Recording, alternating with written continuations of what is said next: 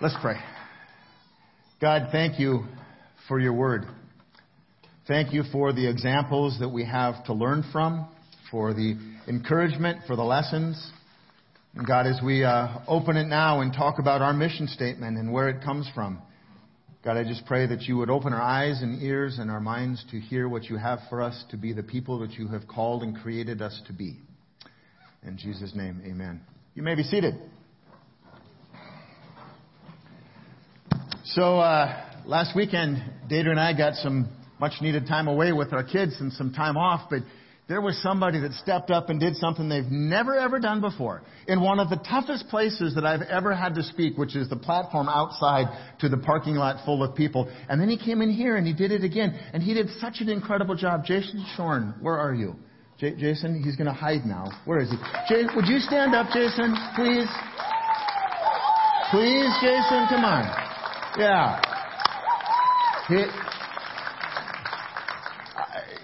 you were amazing, man. Thank you. That was really, really, really well done. Thank you for saying yes. And I think they were pretty grateful you said yes too. I'll, we'll stop talking about you now, okay? Yes, thank you, you said. Good. I love fall kickoff. That's what today is. I love fall kickoff. I don't love it because of the football. I have to be honest. Played football in high school, but I don't love it because of the football. And the Vikings play at five today. Is that right? Uh, we got lots of time. Good. Somebody's here for the first time going, I'm out. No, we're not going to go that long. I love fall kickoff because it's when all the craziness, all the vacations and all the summer jobs and all the things we try to pack into the little bit of summer we have around here, it's kind of the official end of that and it's the beginning of the school year. And, and whether you like to think about it or not, no matter how old you are, our whole life, our world around here revolves around the school calendar. not just in the church, but it does in general. And fall kickoff is the time when we kick off all of our fall programming and ministries for kids, all the stuff for adults. There's just a different, there's a different feel, there's a different pace, there's a different excitement. And I've been in full-time ministry for a long time and I love, I never get sick of fall kickoffs. They're so much fun. But today is a couple of other things in addition to that.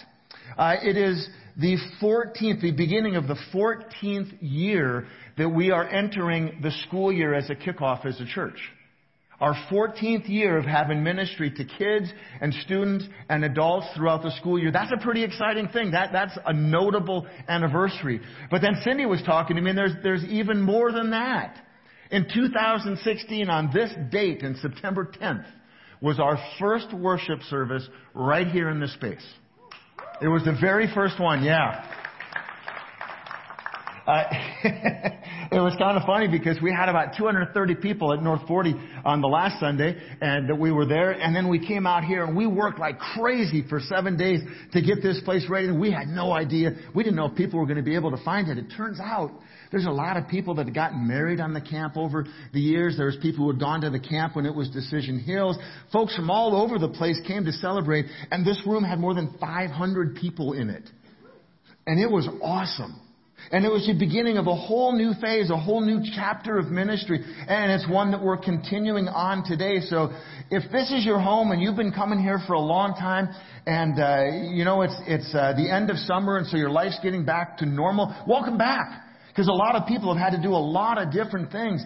For some of you, it's let's go, it's fall, let's get after it. For some people, it might be your first or second or third Sunday and you're trying to figure out, you know, are we going to fit in here? Is this place kind of who we are? And does it fit our family? And if it is, I want to say welcome home. Because we want to be a place that your family can learn and can grow and where you can grow in your faith and find a way to serve Jesus. That's who we're about. That's what we're going to talk about our mission statement today. So we've got the anniversary of the uh, 14th year where we're doing ministry during the school year. We've got the, the anniversary where we're beginning our eighth year on this campus. But then there's something else. Today, some people are going to take a step at about 12:15 that they might be a little bit nervous about. Some of them might be really excited about. Some of you might be thinking about whether you should be doing this today. Some people are going to take the step and be baptized. They're going to take the step out into that lake And they're going to do what the Bible tells us that we're supposed to do is believe and be baptized, make a public proclamation, a public statement of what we believe, that we've put our faith and our hope and our trust in Jesus. And if that's you, congratulations. The reason we throw this big party in the afternoon is because there's a party in heaven, there ought to be a party here as well. And so if you've got nothing else going on, if you can clear your schedule, whatever it takes, stick around for a while. Baptisms are an awesome thing when you see people coming alive and taking that step in their faith. So why talk about our mission statement? Why is that even an important thing? Eh, most of you probably don't even know what it is. You've heard it, but maybe you didn't know that it was our mission statement. Does it even matter? I mean, what, what kind of what kind of a big deal does a mission statement accomplish anyway? You know, if we've got the right one, and if it truly reflects who we are, it's something that can unite and encourage us together as a congregation, as a family of believers, into accomplishing what it is that God has called us to do. The right mission statement, when properly used and understood, can launch us into ministry where we're united behind a common cause. 20 years ago, when I was kind of growing up and I was young in ministry, mission statements and vision statements were a really big deal. Uh, Fortune 500 companies were doing them. Mom and pop businesses were doing them. Kind of everybody had their mission statement and their vision statement and they advertised them. And churches got on board. Churches spent hundreds. I, I, I, was at a church that spent hundreds of human hours coming up with a vision and a mission statement. They made plaques. They sent it out by email. They made posters and nobody did anything with them. So a mission statement is a great thing when it causes us to move to action but if it doesn't, then we never put into practice, and there's really no point in doing it. It's just a bunch of wasted time. So many mission statements never have inspired or encouraged or motivated anyone to do anything. However, a mission statement is a fine thing only if it causes us to do something. You heard us talk a lot this summer about BAT. Bike against traffic. Asta, our youngest daughter, she's here with us again this morning. Her husband, Jordan, they were a part of our congregation. Four other young people where they live in California, and three other adults who were kind of support and did video for them, biked across the entire country from the West Coast to the East Coast, raising funds and awareness in the fight against human traffic. An awesome cause. You as a congregation got behind it, we raised and were able to give a whole bunch of money, and thank you because it's a cause that needs finances in order for us to come, come to a place where we can get a grip and end it. But they've got a statement. I don't know if it was their mission statement, but right away when I heard it, I thought, oh, that's cute. It's kind of simple. I like it. It's good. And then they start doing all these videos on Instagram and they start promoting and they're, they're bringing us along on the trip. And at the end of every one of them, they use an example of life, no matter what it is that you do, do something that does something. That was their mission statement. I don't know if they thought of it that way. Austin, did you ever think of it as your mission statement? She knew I was going to call and I'll pay you a dollar. Don't worry, honey. Yes, they did. Do something that does something. If a mission statement doesn't move you to do something, what good is it? Whose mission is it? What does it accomplish? You know, the Bible actually has mission statements in it. We're going to look at them, and we're going to look at them because they're the foundation of our mission statement. And so I'm going to talk about our mission statement, not just because it's deeply rooted in Scripture, but because it gives us an opportunity and challenges us to a lifetime of opportunity as a disciple in Jesus. A mission statement should cause us to do something. 2,000 years ago, Jesus invited what became the very first disciples on this adventure. And basically, his invitation had no details whatsoever. For the most part, what Jesus did was this. Give up everything you have, walk away from everything that you've earned, leave your life and your business behind and follow me. And he invited them on an adventure that they could not have imagined. And it changed their lives forever because Jesus was deeply rooted in his mission. We as a congregation have a responsibility to make it clear what our mission is. And Jesus' command and, and our mission is all about making disciples, about growing people in faith in Jesus. So no matter what history you have with the church, maybe you have no history at all. What denomination you might come from, what struggles or addictions, sins or successes. It doesn't matter where you have come from in life. Our mission statement is something that we can all agree on for the good of the gospel and the good of the people around us that we're called to minister to. It's really a life statement. My challenge at the end is going to be if you don't have a personal mission statement, and most of us don't, I would consider encouraging you to take on our mission statement as a congregation as your mission statement. So, where does it all begin? It all begins with God's love for us. It all begins with the opportunity that we have to know salvation in the name of Jesus. And so, really, the thing that, that stands underneath everything we do is that verse that many of you have already committed to memory. Some of you are in the process of it. Maybe today some more of you will try to pick it up. John 3:16. It tells us about the love that God has for us. Now this isn't the kind of love that's emotional, that's really hot one moment and really cold the next. It's not the kind of love that, that is deeply passionate and then suddenly has hate. This is the kind of love that, that is rooted in somewhere so deep that the concern is not for what it means for the person, it's the concern of what it means for the person who is loved. The kind of love that God has for us, selfless love. John 3:16 says this, "For God so loved the world, he gave his only son, that whosoever would believe in him should not perish but have eternal life." God did before we did anything. God gave before we even knew to receive. God gave Jesus because He loved you while you were still a sinner. That's love. That's the kind of love that we have to understand because our mission statement has the word love in it. It isn't love that does for us. It isn't love that we do because we get something back where there's a reward or a thank you. It's the kind of love that we give to other people because we know that we were loved by God when we were at our most unlovable. No matter where you've been, no matter what you've done, God still loves you because God created you. That isn't going to change. Your response to Him will decide what happens from that point. But God so loved the world. You and I are the world. We are the sinful world. He loved the world so much that he gave his only son that whoever would believe in him would not perish but have eternal life. Somehow, a mission statement for a church that wants to be biblical and accomplish anything worthwhile in this world has to remember John 3:16. So what's our mission statement? Very simple.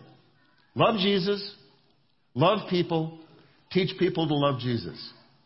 It fits into John 3:16. It's love. Love Jesus. Why? Because Jesus loved us first. It isn't because of what we get from Jesus. It's because Jesus loved us even when we were our most unlovable. Love Jesus, love people, even the people we don't like. You don't have to like everybody, but the Bible says we should love everyone. Love Jesus, love people, and if we love Jesus and love people, it's natural then that we would want to teach people to love Jesus. That if you know that your salvation is secure and that you're going to heaven, not because of anything you've done, but because of what Jesus did for you, wouldn't you want other people to know that as well? Love Jesus, love people, teach people to love Jesus. This whole thing as a Christian begins with salvation in the name of Jesus and committing to being a disciple is about recognizing the truth of who Jesus is. Even the thief on the cross recognized the truth of who Jesus was of what He did for us and how much He loves us. And, and our response, the only thing God is really looking back is our response to this overwhelming love and sacrifice is to return a small portion of that love and our life back to Him. But we realize once you, once you step your toes in that water of faith and a relationship with Jesus, you want to be all in. That's why baptism is completely underwater to a new life because as Christians we want to be all in in our relationship with Jesus. So we're baptized as believers in God's love because His love was shown to us through Jesus. And Jesus is the one who told us to believe and be baptized. So this all gets confirmed in Luke 27. Jesus says, here's what we're supposed to do. They, they try to challenge him, one of the leaders and teachers in the law wanted to trip him up on Old Testament teaching because Jesus was kind of going off in this new direction that, that God loved people and the, the Jewish folks and the leaders in the Jewish church thought he was getting a little bit crazy, so they wanted to trap him. Well, what's the greatest commandment, Jesus? Because if he said one is more than another, uh, then you know he would be kind of dismissing their whole tradition. If he made up a new one, well, then that'd be something else to contend with. So they wanted to trick him. What's the greatest commandment? And Jesus says this: You shall love the Lord your God with all your heart and all, uh, with all your heart and all your soul. Love Jesus, and with all your strength and with all your mind, and your neighbor as yourself. Love others. Right there, as we begin, Jesus starts telling us what he's really looking at for someone, really looking for someone who's a believer in him. It's called the greatest commandment. Why? Not, not one part, but there's actually two parts. But then you know what he does? He goes after that. And the very next thing he talks about is what we know as the parable of the Good Samaritan. Where all of these religious, all of these self-righteous, all of these holy and spiritual people pass by the guy who's been beaten up and left for dead by robbers. And it's the one guy, the Samaritan, that nobody would have thought would have cared a bit, stops and helps him. He pays for someone to help take care of him, and he's going to check back in on him later. And what Jesus does is says, what love looks like is you love even people who are not like yourself. You love people who are completely different from you. You know what? You love people who don't even like you. When Jesus gives this command, he then follows and gives an example. That brings us to the second part then. We love Jesus. The second part of our mission statement is to love people. Uh, all the way back in Leviticus, this is where Jesus gets that statement. It says, love your neighbor as yourself. It's part of the Levitical tradition of hospitality and caring for people. Jesus understood how important that was. And so Leviticus 19, this is this Old Testament reference that Jesus is drawing on, starting in verse 16. Still words for us today. You shall not go around as a slanderer among your people. You should not stand up against the life of your neighbor. I am the Lord. You shall not hate your brother in your heart, but you shall reason frankly with your neighbor, lest you incur sin because of him. You should not take vengeance or bear a grudge against the sons of your own people, but you shall love your neighbor as yourself. I am the Lord. Why do we love people? Because God loved us. We don't love people because we're good people. We don't love people because we got it figured out. We don't love people because we're better than the folks next to us. In fact, there's people who would never call themselves Christians in our world who are really good at treating other people kindly. People who are a part of other faith traditions other spiritualities, things that we would say as a Christian, there's no way you can believe in Jesus and believe in that. Doesn't mean they're not good people. But they love people for their own reasons. Jesus says we're supposed to love people because God loved us. Later on, Jesus quotes that when he says, You shall love the Lord your God with all your heart, all your soul, and all your strength, and all your mind, and your neighbor as yourself. Our love for God is to be reflected in our love for others. Love Jesus, love people. That's the first two parts. The Bible makes it clear when you add that Good Samaritan parable that Jesus connected in a way that isn't separable. Our loving Him, loving God our Father, and loving other people as two parts of the same coin. And then he went on and he gave an example that they couldn't have imagined why they would have cared for this, this person in the ditch. Why would this horrible Samaritan person do that? Because that's love. If those are the, the two most important commands as a believer, who are we then, as Christians 2,000 years later, to think up we can come up, think that we can come up with a better mission statement or something more important to be about as a church than the things that Jesus told us to do? See, for 2,000 years, Christians haven't done a very good job of accomplishing either one of those two things. And I hear all kinds of well-intentioned mission statements that churches have that are running off in all kinds of different directions. But you know what? The moment you stray from the commands of Jesus and what he tells us to do, we're getting off into what we want, not what God wants from us. So the third part of our mission statement, love Jesus, love people, teach people to love Jesus. There's this thing in the New Testament called the Great Commission. It happens at the end of Matthew. I'm going to read it in a moment. Jesus has his last words for his disciples, and it's the marching orders. It's, it's the, the thing that they're supposed to do when he leaves. It's his last command. We're supposed to finish what Jesus started, Matthew 28, verse 16. Now, the 11 disciples went to Galilee, to the mountain which Jesus had directed them. When they saw him, they worshiped him, but some of them doubted. And Jesus came and said to them, All authority in heaven and earth has been given to me. Go therefore and make disciples of all nations, baptizing them in the name of the Father and of the Son and of the Holy Spirit, teaching them to observe all that I have commanded you. And behold, I'm with you always to the end of the age. Just like today, people who gather to worship Jesus doubt him. You may be sitting there today going, I'm trying to figure it out. I'm not sure what I believe. There seem to be a lot of Christians that don't do what they say they believe. They don't do what their Bible tells them to do. That's true. It's called sin. We're all guilty of it.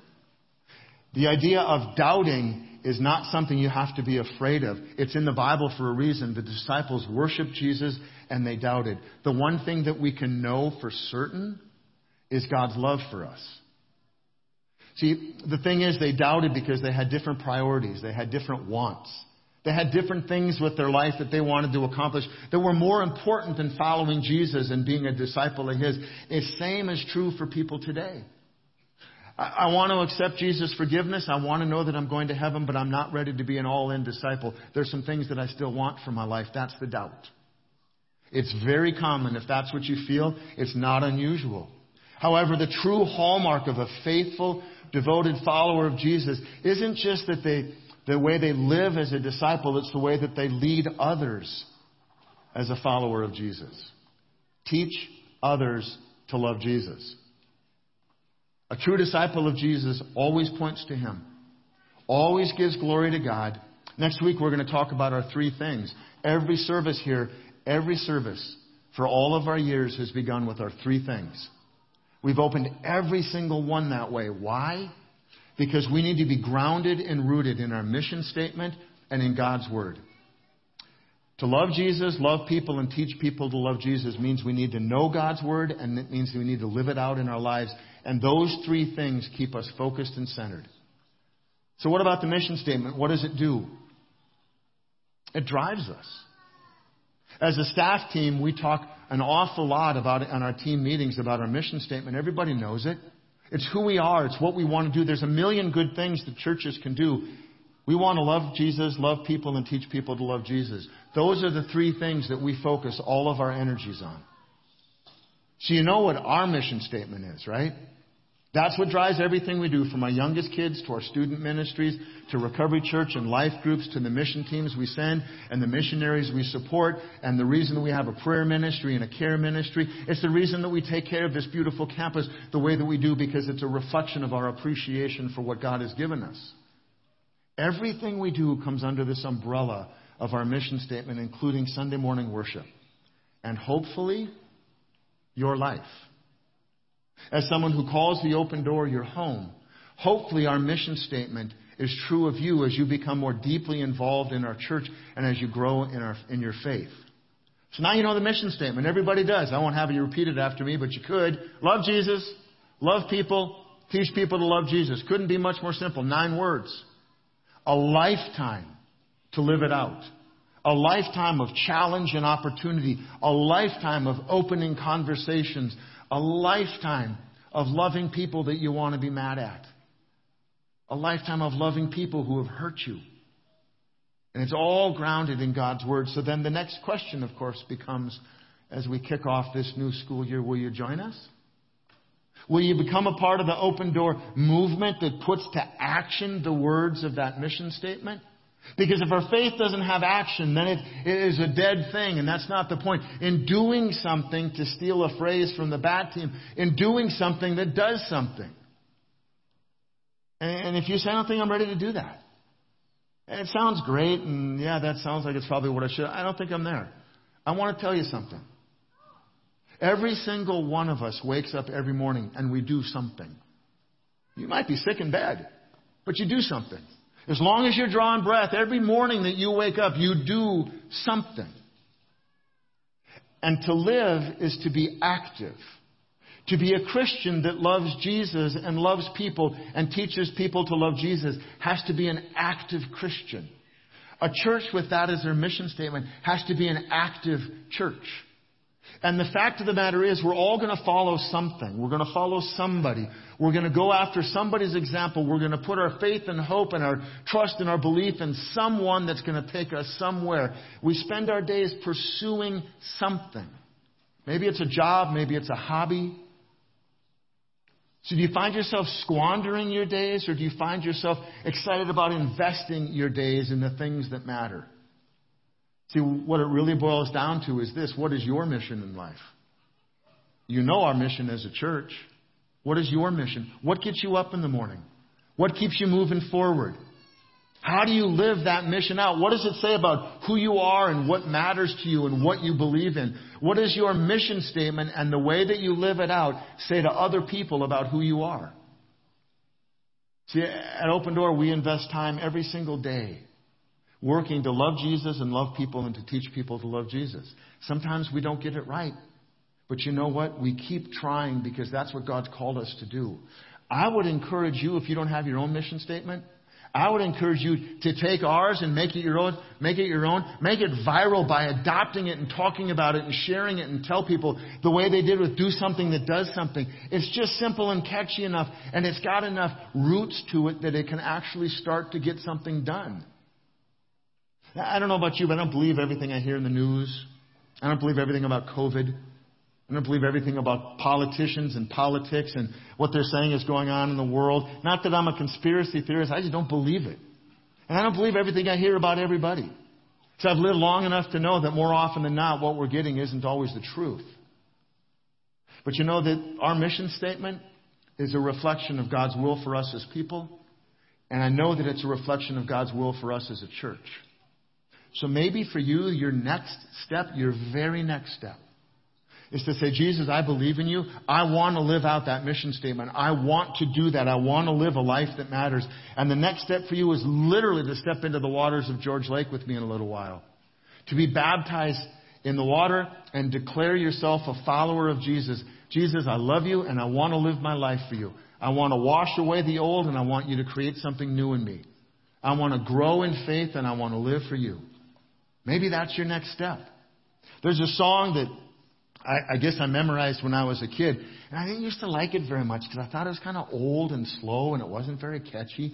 But you know, as I've gotten older and as I've gotten a lot older, that song doesn't go away and it ends up in my head a lot. And as I think about our mission statement, I think that's, that's really such a perfect song. A lot of you know it. They'll know we are Christians by our love, by our love. Yes, they'll know we are Christians by our love. People know who you are. They know what you believe in. They know what matters to you. They know what's important. Do they know that Jesus matters to you? Do they know you by your love or do they know you by something else? See, they'll know we are Christians by our love. That certainly was most uh, true of Jesus. He literally defines love. Selfless love. It is what Jesus is. It's how he lived his life. And without us intentionally acting and giving in love to others in the name of Jesus, not for what we get back, but for what it is that we can do for them. What makes us different than the non believing world? What makes us any different than an organization that wants better schools or wants safer places for the kids or wants whatever they want? What makes us different if it isn't that we're giving selflessly in the name of Jesus to benefit the people in the world around us? See, we're on the front line of faith. You've heard me say this. It is getting more and more serious. We're on the front lines of faith.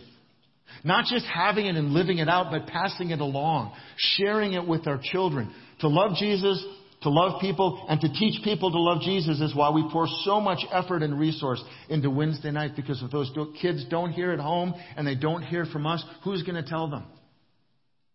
Maybe your kids are blessed that they've got some faithful, believing teachers that surround them in school, and that is an awesome thing. But if we don't pour our energy and our resources into it, and if we don't accept the role on the front line, who will? We are the defenders of the truth of God's Word. We are the ones who will fund the mission into the years ahead. We are the ones that God has put in this place at this time to carry that baton forward and root the seeds of faith in our young people. We are the ones that the world around you is looking to understand what it means to be a follower of Jesus. Love Jesus, love people, teach people to love Jesus. What you going to do? Let's pray. God, thank you. Thank you that we've got a mission statement that uh, really does reflect the Great Commission. It reflects the greatest commandments. God, it reflects what Jesus did here on earth. and God, I truly believe it reflects what it is that your will for us is as people and as a congregation. God, you would call us to love Jesus. You would call us to love people, our neighbors. And you would call us to teach people to love Jesus. That's discipleship. God, I just pray that your Holy Spirit would be heavy in this place, would be heavy on our hearts. That we wouldn't just keep going through life maybe the way that we've been going through life, that we would do a stop and a self check and say, God, you gave me so much, I want to give you more. You've done so much for me, I want to do more for you. You have given me so much, God, I want to give you more. And it all begins in loving Jesus for who he is and what he's done for us, in loving other people, our neighbors, the folks we work with and go to school with, even the ones that aren't nice and that we don't like. And God, looking for every opportunity to teach people to love Jesus. God, I hope that that would, I pray that that would just uh, not be our mission statement, but that would actually be the truth of who we are in the days and the months ahead as a church. In Jesus' name, amen. All right, I'm going to have you stand again in a minute, but everybody, if you would please sit down for a moment. All right, now, thank you. If you are a volunteer on Wednesday nights in any way, shape, or form, from our littlest of kids all the way for, through the students at North 40, would you please stand up? All of the adult volunteers, please stand up. Uh huh. Keep standing up. I know you're shy. There's more. Okay, so you introduced earlier to our staff team. This is just a small number of all of the people that are living out the mission statement to love Jesus, love people, and teach people to love Jesus. If you are looking for a way to plug in to make a difference, they always need more help. And there is a way that Jesus will use that to change your life in ways you will think that you're volunteering and doing something for them, and they're going to give so much more back to you. But for now, all of you who have said yes and are willing to help and are taken off on this amazing fall kickoff, thank you from our congregation to all of you. Thank you. Now the rest of you can stand and join them. Uh, let's see here. Grief Share starts September 12th, North 40, 6 p.m. Ellie is starting a class at Hillside up on the hill 6 p.m. tomorrow on the basics of discipleship. If you're looking for a way to understand more how you can start living out our mission statement in your life, 6 p.m. tomorrow night, you want to be there. Uh, Financial Peace University, Hillside, Wednesday night. Uh, call the office with either one of those for more information if you want to get started. And then Saturday morning, right here from 9 to 12, we're doing another health fair. Uh, Jeannie's been working. She's a nurse, our nurse, our RN staff, and she's helps with our care ministry. She's been working for months. She's in back waving, but she's not very tall, so you really can't, you can't, she's there. She'll answer any questions you've got.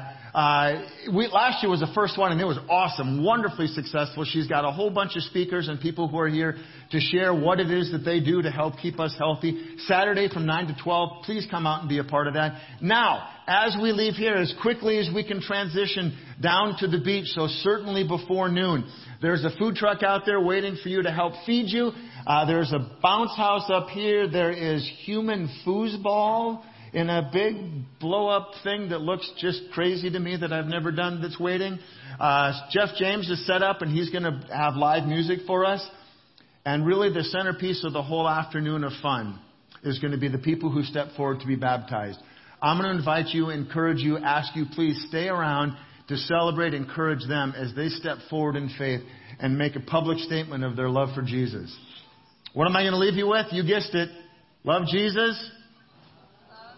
Love Jesus. Let's do it one more time. Love Jesus. Love people. Teach people to love Jesus. if you don't have an individual mission statement, take that one. You can steal ours. Put it to work in your life. Realize that's who we are. That's what we're about. That's what God called us to do and who God called us to be. One more song before we go. Hope to see you down by the water a little bit. Thank you all for coming.